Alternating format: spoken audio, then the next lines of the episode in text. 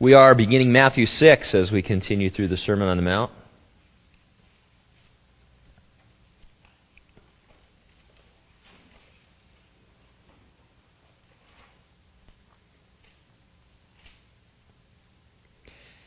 I want to read verses 1 through 4 and then we'll come back uh, and talk about them briefly.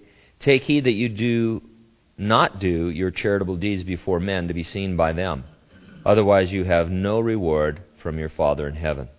Therefore, when you do a charitable deed, do not sound a trumpet before you as the hypocrites do in the synagogues and in the streets, that they may have glory from men. Assuredly, I say to you, they have their reward. But when you do a charitable deed, do not let your left hand know what your right hand is doing, that your charitable deed may be in secret, and your Father who sees in secret will himself reward you openly. Giving, prayer, and fasting are the three great spiritual disciplines Christian can and ought to practice.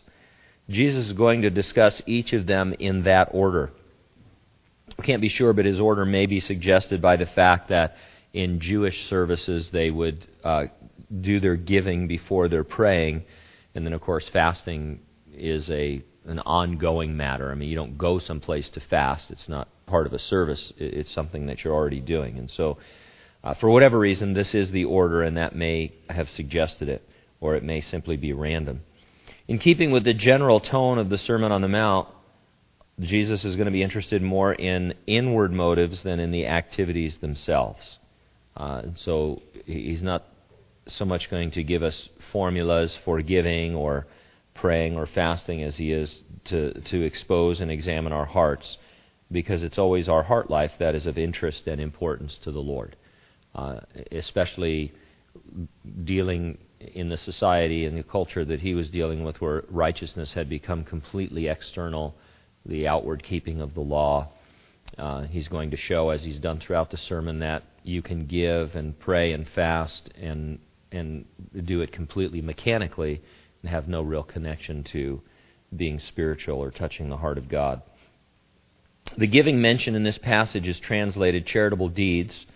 Uh, King James Bible, I think, uh, it probably translates it alms. And so this is the traditional alms for the poor, uh, or taking an offering for the poor. and one thread that you could follow here, we're not going to, I'm just going to mention it, is that Jesus assumed that his followers would aid the poor in their distress.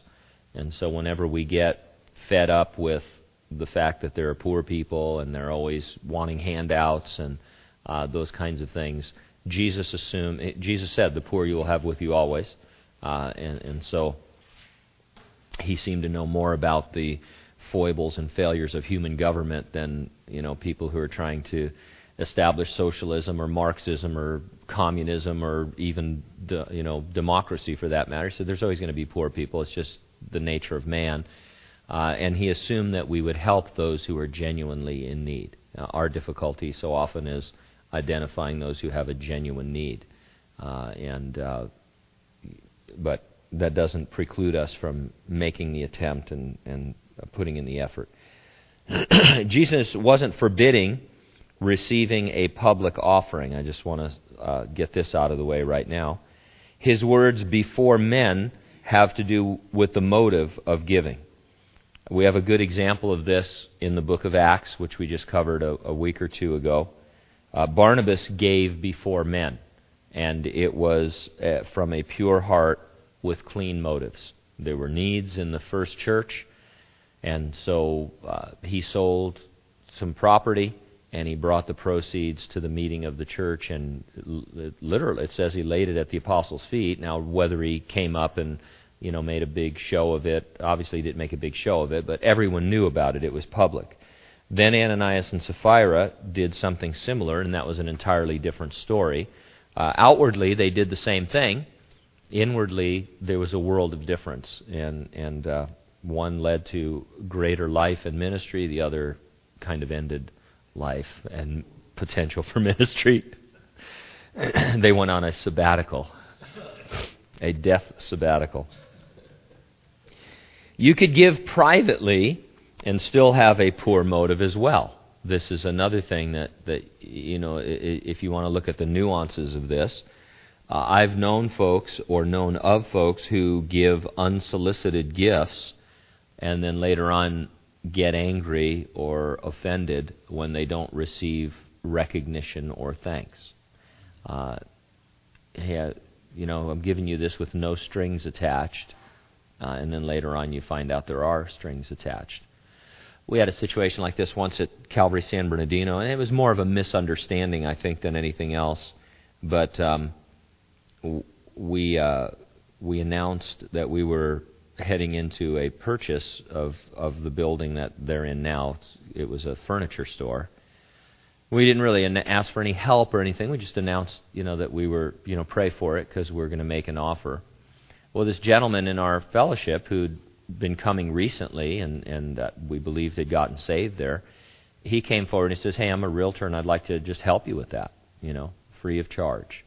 Uh, and so that's fine, you know, uh, that that worked for us, and and uh, the seller didn't want to pay any real estate fees, and I forget exactly the details of, of it, but he helped us, you know, probably quite a bit, and. Um, I forget what month it was, but several months later, around tax time, he came in and asked if we could give him a, uh, a well, actually, it was after. The, anyway, it, he wanted a tax receipt for money that he never earned. Basically, is what you know. And we told him we couldn't do that because that wasn't our original agreement. You know, he wanted a gift in kind. You know, I I did this for you, and I would have earned this much, and we just told him we didn't feel comfortable with that, and and it created a really difficult time. You know, and so. So when people tell us that they're going to do something for nothing or for free, we don't believe them uh, you know, we we ask them what what does that really mean, you know? I mean, and so you just have to be careful. So you know, and I don't I don't know that he had a poor motive. He probably just misunderstood. Uh, but it's an example of how there are these misunderstandings, and and we need to be careful about that whole area. But you can give privately and still have a poor motive, and, and so just because you're giving in secret doesn't mean your motives are okay. You're giving as you're led by God in order to please Him in your obedience, and your future reward is not itself the motive as much as being pleasing to the Lord. Your future reward will just reveal that what you did was pleasing to the Lord, and that'll be a reward enough. And so, having expressed giving from poor motives, Jesus described it from pure motives in verse 2. He says, Therefore, when you do a charitable deed, don't sound a trumpet before you as the hypocrites do in the synagogues and in the streets, that they may have glory from men. Assuredly, I say to you, they have their reward. And I've heard it taught that the offering containers in the synagogues had a kind of trumpet shape, uh, with a kind of a bowl on top and a narrow neck opening up into a, a large container at the bottom. Uh, and therefore, when you put coins in, you could do it in a very ostentatious way, you know, one at a time, and you'd hear them clanging around down through the neck and getting to the bottom. And so, uh, I don't know if that's true or not. I really don't. I, I, I didn't have enough time to research. I couldn't find anything on it yesterday. I just know that I've been told that. Uh, I'm just throwing it out there for you for further research. I rather think Jesus was exaggerating and simply portraying giving to receive glory from men as if you were followed around by a trumpeter and every time you did something say you know what's that commercial? Is it can't, I can't believe it's not butter or remember there's a trumpet in in a famous commercial. Parkay, is it Parkay margarine? Yeah, and uh, I knew it was one of those where you just uh, here I'm giving my offering, and all of a sudden, you know, and call you know everybody's attention is drawn to the fact that you're giving your offering, uh, you, you know, because he will talk about not only in the synagogues but also in the streets, and so it's I mean even if there were these trumpet fluted offering boxes or containers in the synagogue. There, there probably weren't any in the street. He said this would happen when you'd pass beggars as well. You know, here's eh, the crowd would gather, and I, Rabbi Shimei, is going to give you know money to this beggar and stuff. And so Jesus, I think we miss a lot of humor because we're so dialed into the intellect. You know, trumpet. What could that mean? And well, it means what it means. You know, it's it's a ridiculous picture of of uh, and trumpets meant a lot to the Jews. You know, they had trumpets in their history.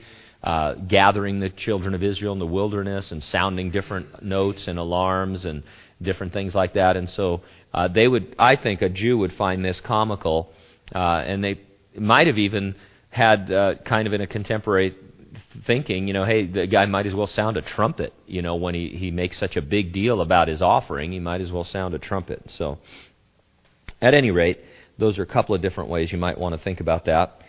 Uh, the word hypocrite, as most of you know, literally means to be behind a mask. It was used of actors who often held up a mask before their faces to establish their character. Jesus is describing giving to receive glory from men. You're acting as if you're spiritual, when in reality you're drawing attention to yourself. Whenever you draw attention to yourself, you're drawing attention away from God. That's, it's very simple. Uh, and so, this is a bedrock principle of the Christian life in whatever venue or situation you find yourself in. If people are paying attention to you, they're not paying attention to God. Uh, and this is why, you know, different fellowships handle it differently, of course. Uh, some don't care about disturbances or, uh, you know, wild things going on in the audience. In fact, they like it because it gives them some indication that uh, God is in their midst, you know, uh, is what they think. Others have different rules and regs about who can be and what can they do and can they talk or raise their hands or kneel down, those kinds of things. Uh, and, and it can be difficult. It's, it's not easy. Uh, you just don't want to draw attention to yourself. And so if you have that kind of idea and attitude, you're going to be okay. Uh, and so these men were drawing attention to themselves in their offerings uh, to appear spiritual. And it was consistent with their understanding of God and His righteousness. You know, the more you did self righteous acts, uh, the, the better you were before God. And so they wanted to call attention to. They may have even thought they were doing other people a service. You know, and sadly, some contemporary Christian churches do this, where they, you know, they pub, publish who's giving what. Uh, they call attention to large donors and their gifts, whether publicly at the church or by putting plaques or letting you know that so and so just donated $10,000. Let's give them a round of applause or whatever. Th- those kinds of things fit into this category. As I mentioned, in the streets refers to stopping to help beggars. Glory from men is all that you can expect for this kind of behavior. And when you think about it, it's a paltry reward to be thought well of by mere men when you could be pleasing God. You know, I mean, what, what do I care if you eight or nine guys applaud me uh, when I stand before Jesus at the judgment of Christ? I mean, that that's when I really would. I'd like to reserve the applause for there. You know, uh, it, let's have a nice round of applause for for Gene because he kept everything in secret. You know. So in verse 3 it says, When you do a charitable deed, again, assuming that you would, he doesn't say if you do it, he says, When you do it, don't let your left hand know what your right hand is doing. This is probably a proverbial saying, not a proverb from the Bible, but just a, a proverbial saying like we have today. You know, a bird in the hand is worth two in the bush, whatever that means. But uh, uh, probably it's a, a local proverb in the context of doing charitable deeds, it implies a secrecy about deeds of kindness rather than acting to impress others.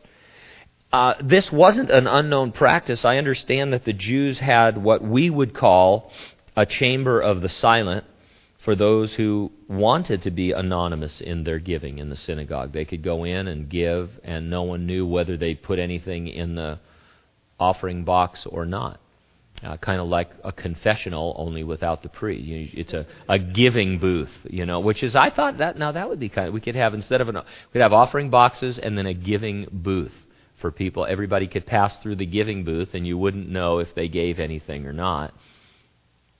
And I guess not. So. Some commentators say that once it was the tradition of the Jews to give in secret this way, but over time, with an emphasis on the outward importance of keeping the law, the Pharisees had brought giving out of the closet, as it were, and into public so that they could receive glory from men. And so, uh, if that's the case, then Jesus is suggesting a return to that way of thinking. If not that very practice, but he's saying, hey, that, that's really a good idea. That captures the attitude that you should have in giving. Let's give in secret. Again, I'd note that it's not, therefore, necessary to secretize our giving. Uh, and again, Acts would be our uh, example. The disciples came and gave alms openly and publicly. Uh, it's always the motive and not the method that is crucial.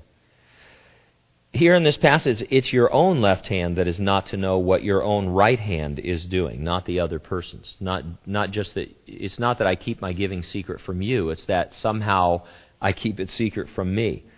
And the expressions, therefore, because you know that's really impossible from one point of view. It, it seems to imply that we should avoid scheming or planning for our own advantage to gain attention from others. Uh, we should have our giving should be so secret that that I hardly even know. Uh, you know, in one sense, I don't even know what I'm doing. So how can someone else know? And so again, it's an exaggeration uh, in, in, to to make this point. Don't give with strings attached. One gives in complete trust when the gift is in the spirit of love and gives it for the good in the experience itself rather than for personal benefits resulting from the gift. And verse 4 it says, Your charitable deeds may be done in secret, and your Father who sees in secret will himself reward you openly. The great motivator for your inner heart motives is the constant realization that your Father sees you in secret. I'm a pretty careful driver. Uh, I normally come to a complete stop at intersections, but if I, if I see a police officer, I come to a more abrupt, complete stop for a much longer period of time, I've noticed. Uh, yeah. And uh, there are times I, I do kind of a double stop sometimes where I stopped, and it was a real stop, you know, and then I see the cop and I, I stop again, you know. Plausible deniability, and my foot slipped off the brake, and uh, I stop and count to 55 or something, you know, and wave him through, and, you know, whatever you have to do. in the case of your Father in heaven, it's not so much out of fear of punishment as it is a joy to please Him. Nevertheless, the uh, thought here is that He sees you in the secrets of your heart and its motives. Uh, and then it says He's going to reward you openly. That could be in this life, but it's certainly at the judgment seat of Christ. What difference does it make what other men think of me? Uh, we should really just focus on the judgment seat when you will stand before the Lord and His angels, and maybe other men. I don't know how that's all going to wash out, whether it's a private meeting or more of a public meeting. Uh, I don't know if they're going to have PowerPoint or videos or what they're going to do, you know. But yeah, it'll all, and at least it won't crash. Giving, praying, and fasting, most of us need to return to these basics. We might be stressing one or two over the other, or we might be deficient in all three.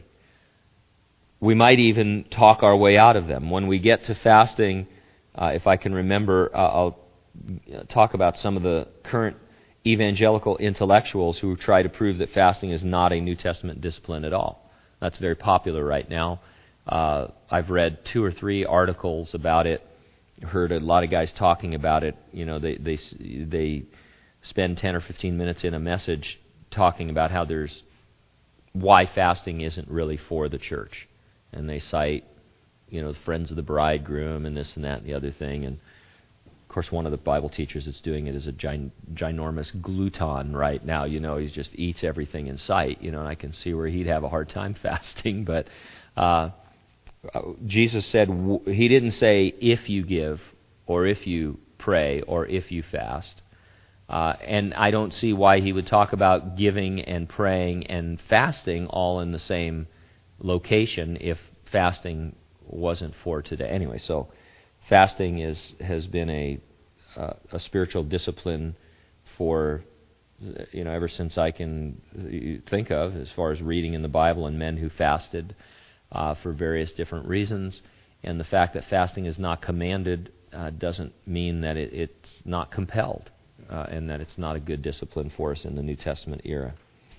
So, when we do these things, and so each of us, uh, as a part of our Christian life, we should be examining our giving, uh, certainly our praying, and also our fasting.